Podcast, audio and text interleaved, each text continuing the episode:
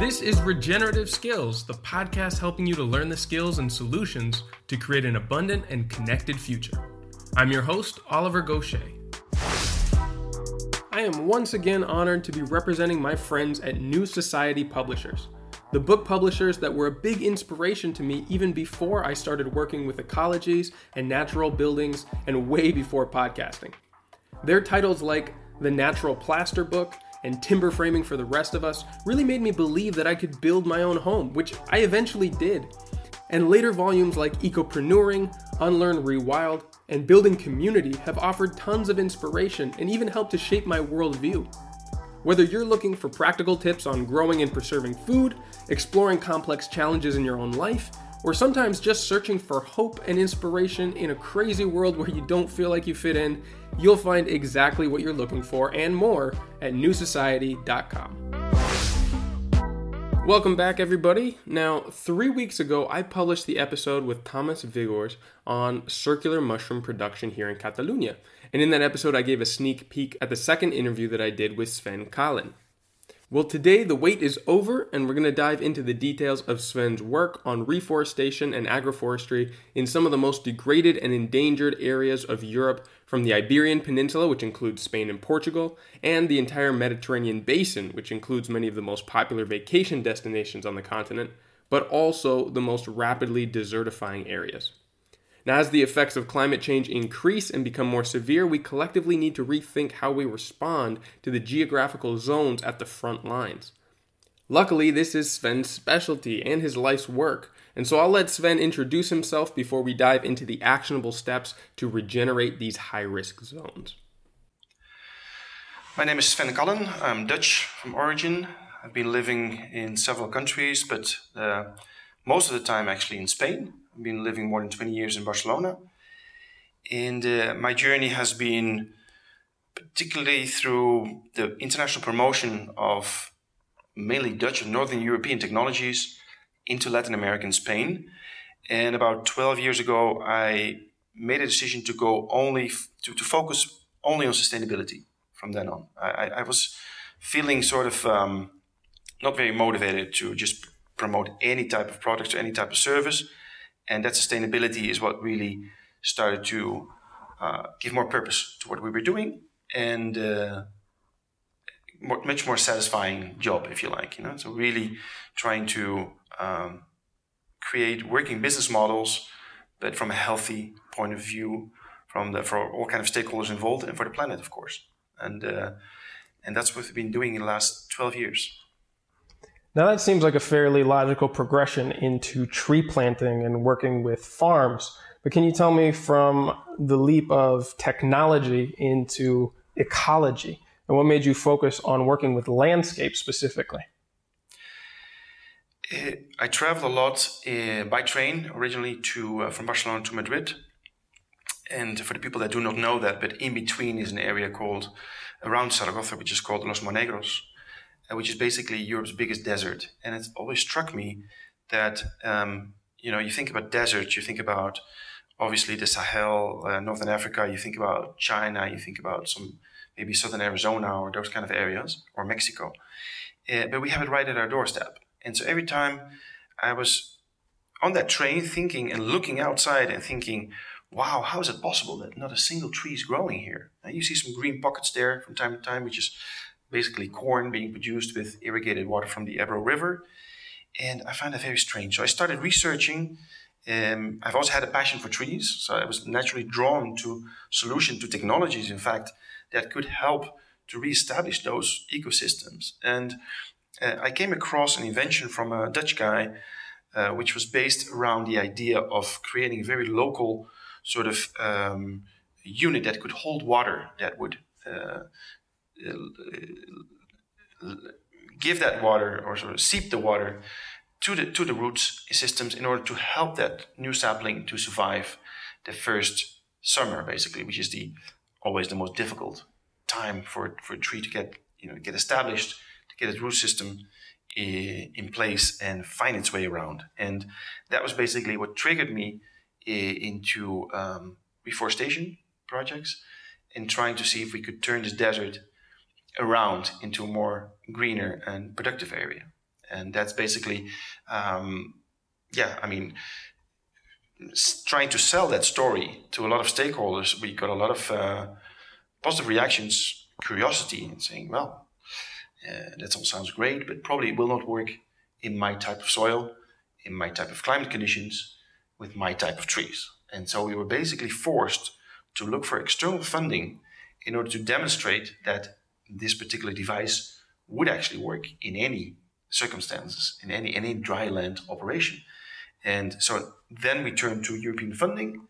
Uh, we found a niche in the what's called the LIFE program, which is the European sort of framework uh, agreement or framework program where people can apply for all kind of different different strands, but let's say uh, to promote environmental activities and to demonstrate new new approaches, new methodologies in order to uh, enhance nature or to enhance or to solve a particular waste problem or a emission problem or it doesn't matter. But um, so that's that's what we turned to, and that uh, turned out to be a success, and also a gave us a new direction as business.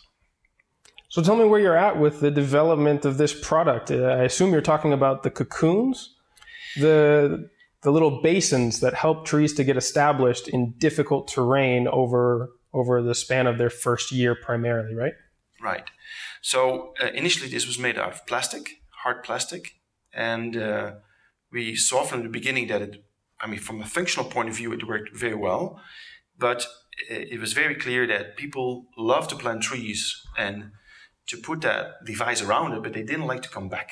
People are not very geared towards maintenance and towards coming back and removing things and cleaning that up. And so at some point we started seeing broken plastic, um, lids flying off because of strong winds and, you know, really littering the landscape. So that was not a, a good solution. So eventually it moved towards a cardboard version, um, protected with a natural wax layer in order to for the for the cardboard to be resistant enough to hold the water, and uh, that has basically uh, went through a couple of cycles of improvement, also thanks to European programs, among others, the uh, FTI Cocoon project, um, sponsored by the um, Horizon 2020 project uh, program, in order to increase its durability. You can just imagine um, animals walking past or even humans accidentally stepping on a cardboard lid, of course, that breaks very easily, or a lot of rain pounding on top of it, it really weakens very rapidly uh, any cardboard structure. So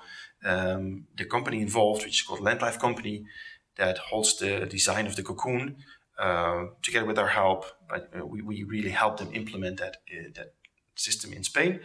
Um, took a lot of improvements in order to get to the actual version that it is right now. So I'll definitely put a link on the show notes for this episode so people can see what the cocoon looks like. But can you describe it for our listeners? How is it shaped and, and why is that shape selected for the function that it serves? So people compare it to basically to a donut, if you like. So it's a 50 centimeter diameter, uh, shape 25 centimeters high. And uh, what you need is you have to make a bigger hole, planting hole, than you normally would do with a normal tree. In the middle, of course, goes the tree, the, the sapling itself. And then around it, you place that donut and you fill it with about 20, 25 liters of water. And you're sure it's well stabilized. You close the lid, you put a protector on top, if you have one available, and you basically try to cover it around it with soil so that the lid doesn't fly off. And, uh, and that's it, and you're done. And this allows the water to very slowly seep into directly the roots of this uh, tree that's trying to get established? Yes, so the, the, the difference between, let's say, conventional irrigation, even if it would be drip irrigation, is that you drip the water at the root, at, at the top, at the soil level of the of, of where the tree is, is, is placed, right?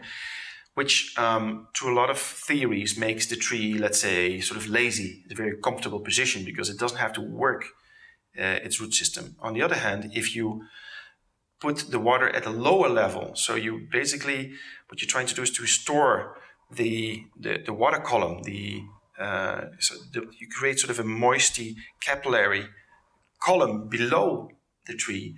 You give these roots the opportunity to slowly find their way down and, uh, and give them incentive to grow deep.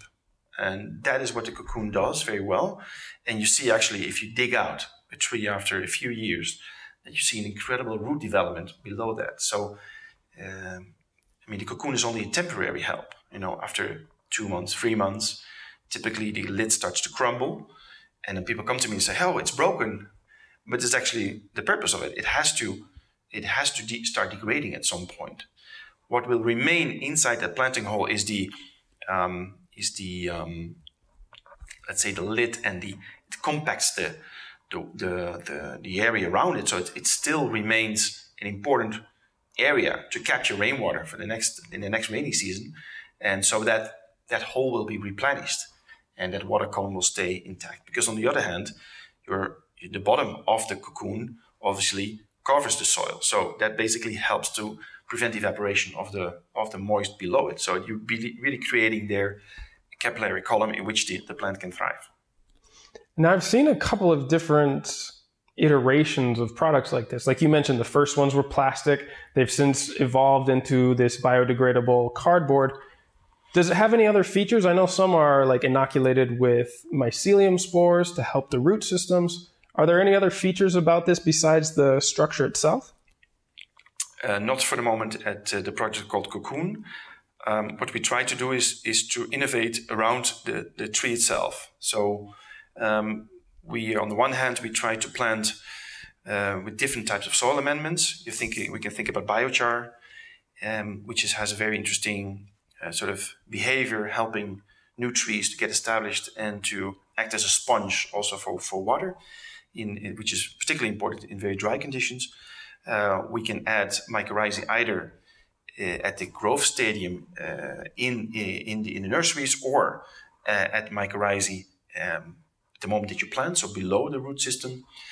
We also work with uh, all kind of other soil bacteria in order to basically help to, you know, to get soil life going again and to give these roots enough um, stimulus and help in order to get established because that's basically what it is about. Try to get that root system going, and then the plant should uh, be able to survive by itself. And so you've got tons of different planting projects going on all over the place. Can you tell me about some of the different operations and what the objectives are? Is it always just reforestation, or is it also with an agricultural objective as well? Well, we have we are involved now as Volterra in a number of LIFE projects. Um, not all of them are focused on reforestation, but let, us say the ones that, that do, uh, they have a strong component of um, looking at e- ecosystem restoration. So we're really trying to take a holistic view and look at the land and see what can be worth doing there. So we are um, there are situations in which, for example, the land has been burned, which needs sort of a mixed forest approach uh, with bushes, with pioneering trees, with um, deciduous trees in order to, to regenerate or to help that the, the, the acceleration of the regeneration. And, and then we also work with agroforestry. So a farmer wants to convert his land to become more resilient towards you know the effects of climate change. We have increasingly increasing periods of droughts. We have ongoing erosion. We have lots of problems on the land. Sometimes even sterile lands that are you know completely being wasted thanks to many years of of, of uh, fertilizer or very heavy use of pesticides or of, of herbicides. And so to turn that land around, trees can play a very in- interesting role in that and on the one hand, of course, improve your business model uh, on the other hand, because it's not about just restoring the land, but also see if uh, you know your trees can help pay for that. Now, one of the things that you and I first talked about when we actually had a Zoom call before we ever met was the analysis of some of the other tree planting initiatives that are pretty common, right? Maybe it's an organization like a business or a nonprofit, and they'll say, okay, we're going to plant X number of trees in this degraded area, and they go in with some group of people and a bunch of purchased trees, and they throw them all in the ground, and and what happens after that? And you had quite a few insights as well as criticisms the way most tree planting initiatives are executed. Traditionally in Spain, um, the the contractors for reforestation projects were hired on the number of trees planted. So the, the only criterion was you had to show that, uh, let's say, you know, with a, a, typical density of 800 or 1,000 trees per hectare, uh, times 25 hectares, let's say in this example, that you had placed 25,000 trees in the ground. Now, it didn't matter really if those trees would die off next year or what would happen to them. And I think that um, that has since improved. And also, we're pushing for deals with long term maintenance in which you really try to think about what you plant where. So you try to get to the, the right tree in the right place concept, uh, forward thinking. Let's think 30 or 50 years ahead and look at climate scenarios for particular regions. It's now very well defined what's going to happen, or most probably is going to happen in terms of precipitation, in terms of uh, your uh, amount of days in which the rain falls, which is typically every year less or every cycle less and less days per year. So you have, you know, um, more importance of retaining water for as long as, as possible.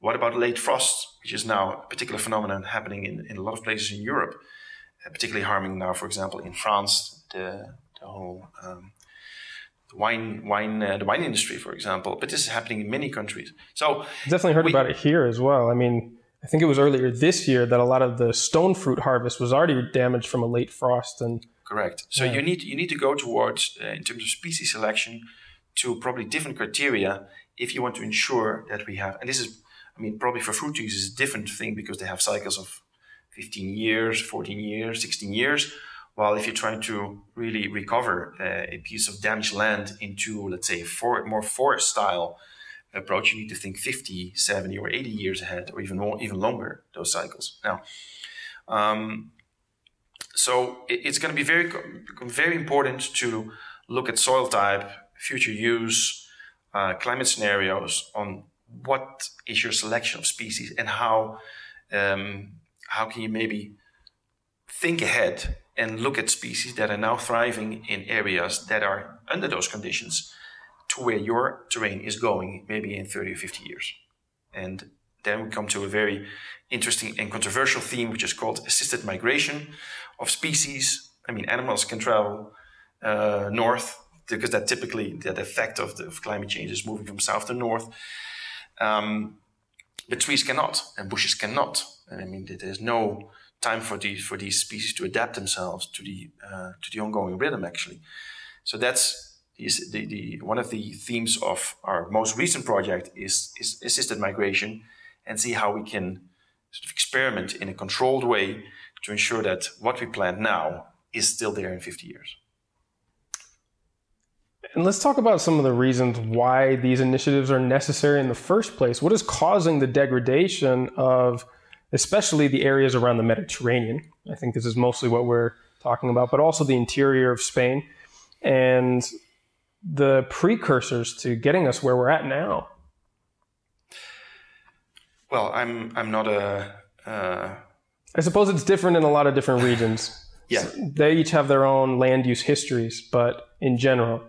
Yeah, in general, I would say that in the Mediterranean countries that have been suffering, I mean, historically always from very strong summers and uh, typical irregular periods of rain, I mean, uh, the, the, expression when it rains, it pours, that is very designed for Spain and southern Italy, for example, in Greece. And um, so that has always been here. But let's say the intensity has been growing over the last 20 years for sure.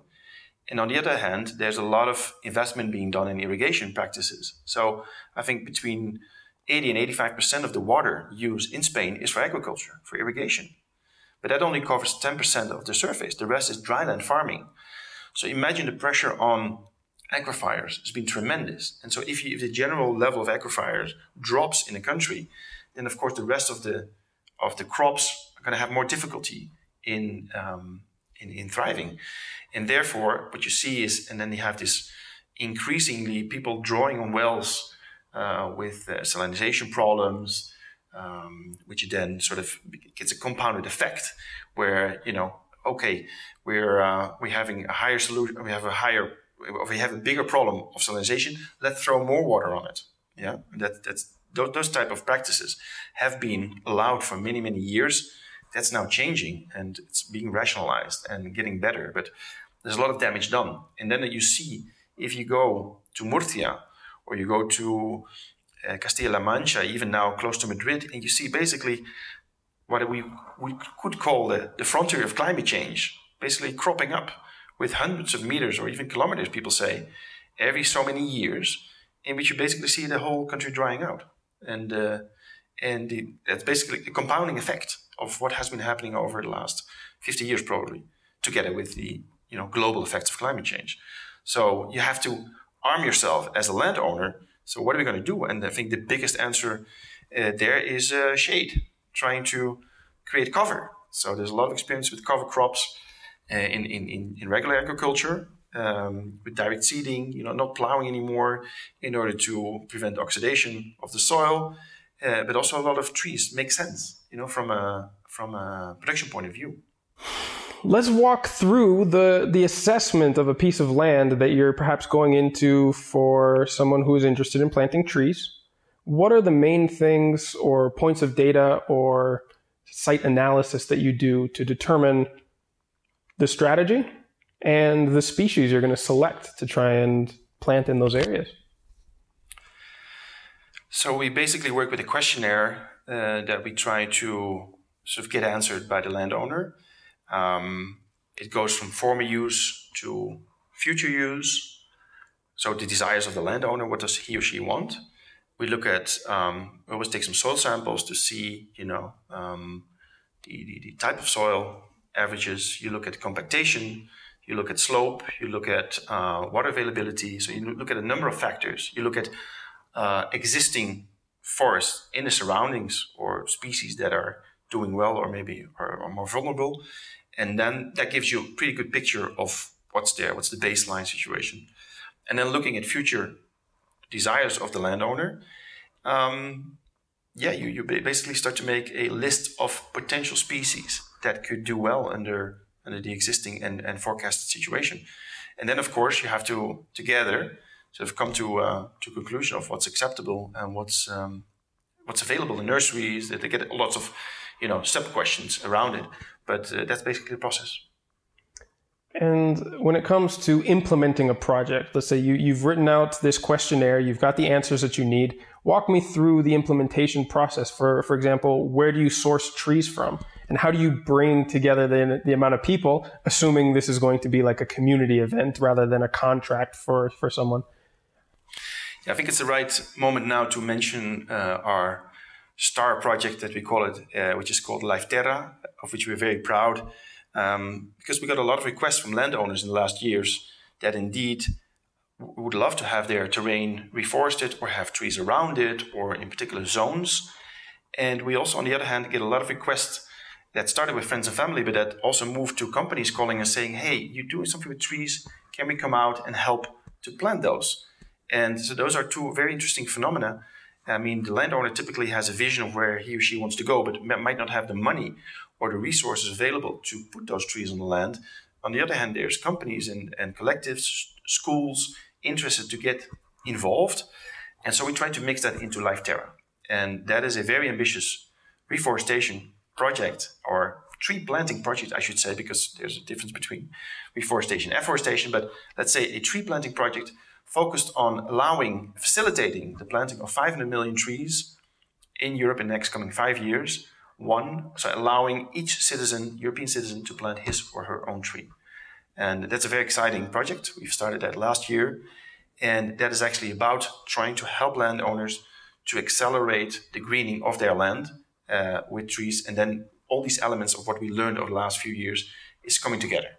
And we're not doing that alone. We're doing that with a number of partners in, uh, in more than so 16 partners across eight countries in Europe and slowly implementing that into uh, tree planting events with, um, like I said, schools, um, citizens, groups of companies, and uh, yeah, very very good reactions. Also, landowners very happy that actually there's actually now being that's actually being done instead of just talking about it. That's really exciting. Can you tell me about where you're sourcing trees from? Is it easy to find the species that you're looking for, uh, or is it difficult to source, or at least at the scale that you're talking about, the types of native species or the the the species that you've come to decide on based on that assessment of thinking maybe a couple of decades forward?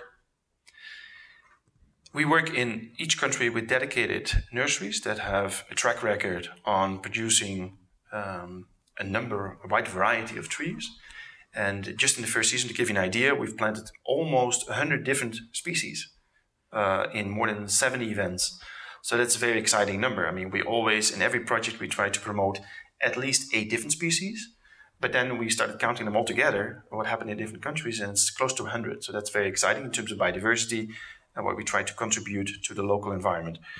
Um, having said that, these nurseries um, typically produce a couple of million plants per year. So we are now at our first year. Uh, we did uh, close to 150,000 trees, which is you know not making a big dent into their operation. So there's widely available. But of course, moving forward to next year, we have to go plant more than uh, a million and a half. So scale that 10 times. Uh, then it can become critical for some nurseries. And then in year three, when we have to go to 15 to 20 million trees per year, then that will become critical. So we are now uh, looking with a number of European based suppliers or nurseries to see if they meet the criteria.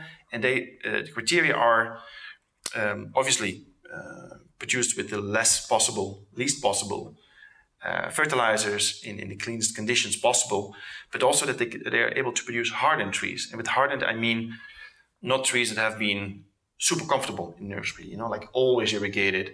You know, to me, particularly in very challenging conditions like in Spain and Italy and also in Greece and Portugal, we have to look for nurseries that are uh, sort of hardening off the plants at the at the last few months before they go into the field, meaning that they give them water, but not not not too much.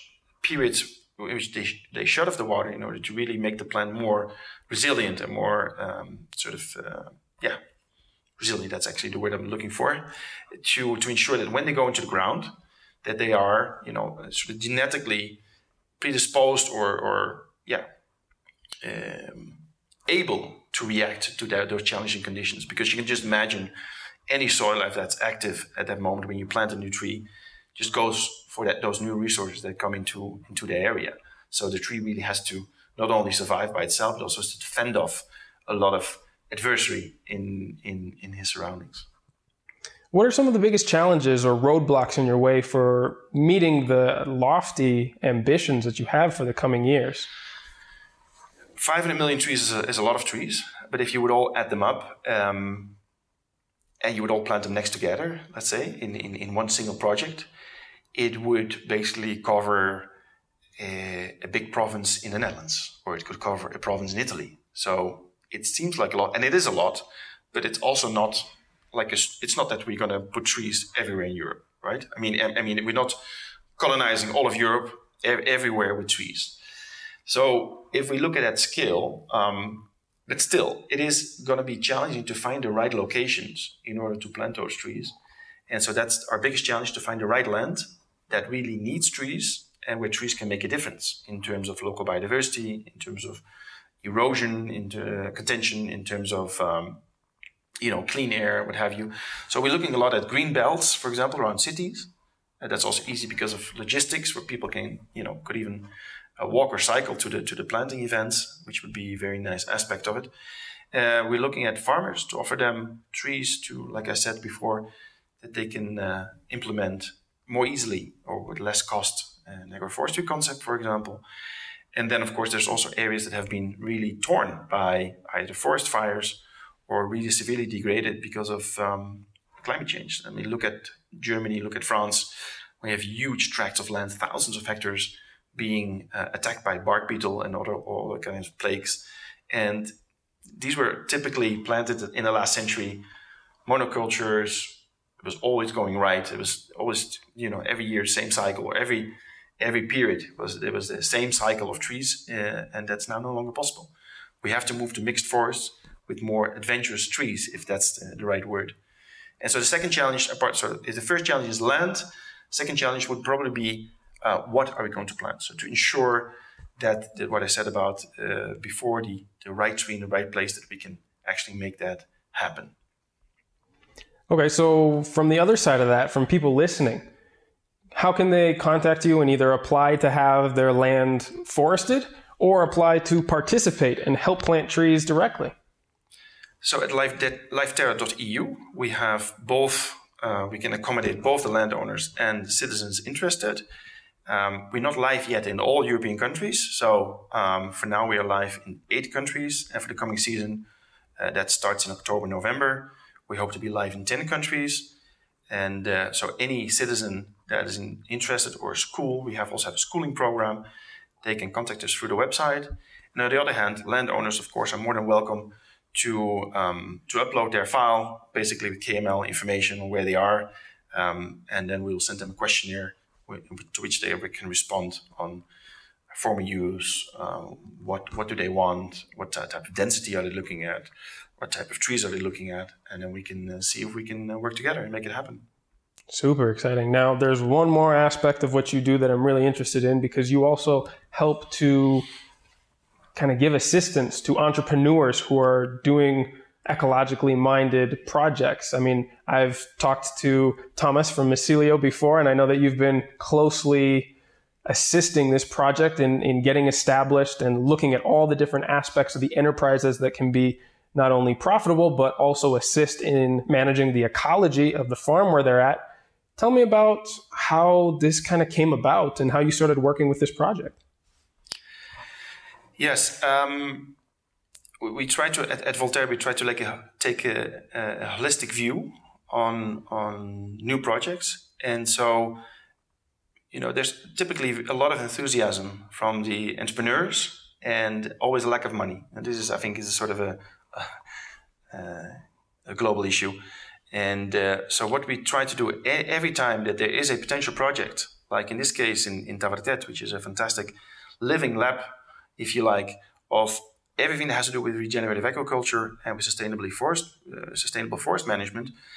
Try to sort of put different actors together, see if we can find funding for that. That was thanks to the Life Micro Restore um, funding, and then see if we can make these entities work together in a synergetic way. So try to not invite free competitors, but really people that are in different parts of the value chain, and see how they can come together and um, you know make their own businesses grow. So that's again coming back to the original idea of creating business models around um, nature restoration projects, and um, yeah, that seems to work very very nicely. So it's a fantastic outcome for us that this uh, is happening and growing in in Tavertet. Tell me where you're hoping that these different projects are going to be in the next couple of years. What are you trying to accomplish in the, the short term? So the short short term in I would say that these projects have to become economically viable by themselves. So if you know we don't have to lie awake at night to see if we can pay the salaries, that would be you know very important milestone for these companies to in order to um, these initiatives thrive and and can just you know grow in, in, in their respective ways. That would be one.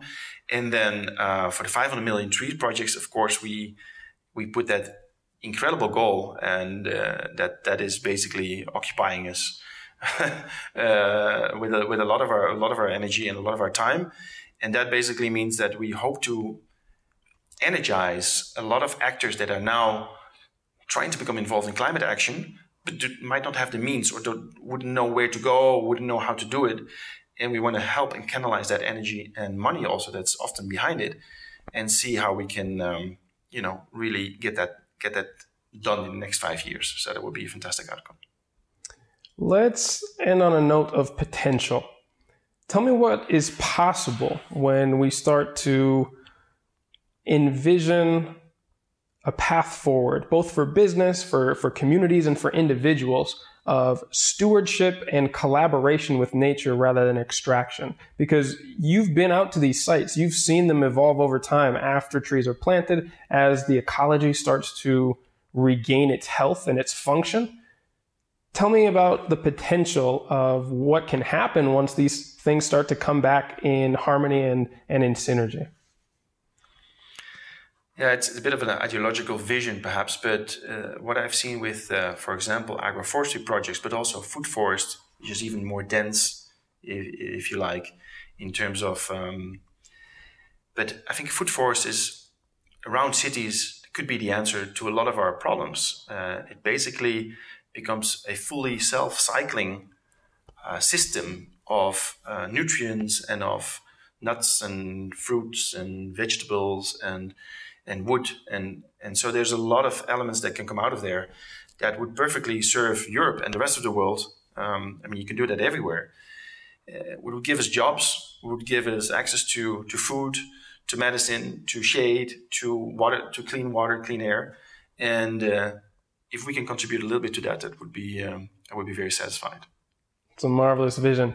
Uh, before we go, can you tell us where listeners can find your different organizations? And you already told us how they can get involved with tree planting, but you've got a lot of other projects going on. Yep. So um, let's say the, the, the, main website would be volterra.bio, bio for biological. And uh, so there, all of our projects are listed on that. And then, of course, lifeterra.eu, I already mentioned that. Those would be the best projects. And of course, you can follow us on Instagram. And um, there it's Volterra Ecosystems, if I believe the, the right address. And there we try to post as many different pictures of the different projects that we do and try to update uh, the audience that we have on our progress. So thanks for following us. Yeah, and this is one of the few projects that is from here in Spain and Europe that I was actually following well before I moved to this area. You guys put out some really inspiring content, and I'm super excited, hopefully, of getting involved even more directly in the future, but also continuing to follow you and, and share this around with the community. Thank you so much. We have a lot to do in Spain, uh, in Portugal, and Southern Europe. And as, as, as we said before, that climate change is very real and it needs a lot of interventions in order to sort of fix this. So your help is more than welcome. Thanks so much, Sven. Thank we'll catch up soon. Thank you. And there you have it now. Thanks once again to Sven Kallen for sharing his knowledge and experience.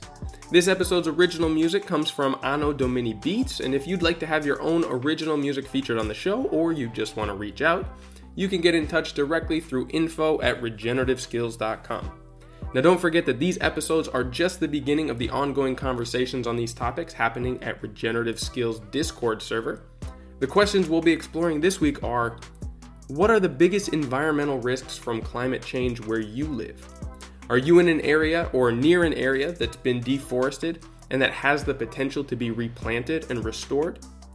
Now, you can always join the Discord server for free through the links on the website at regenerativeskills.com where our growing community can help you find answers to your questions, solve challenges, and connect with like minded people around the world.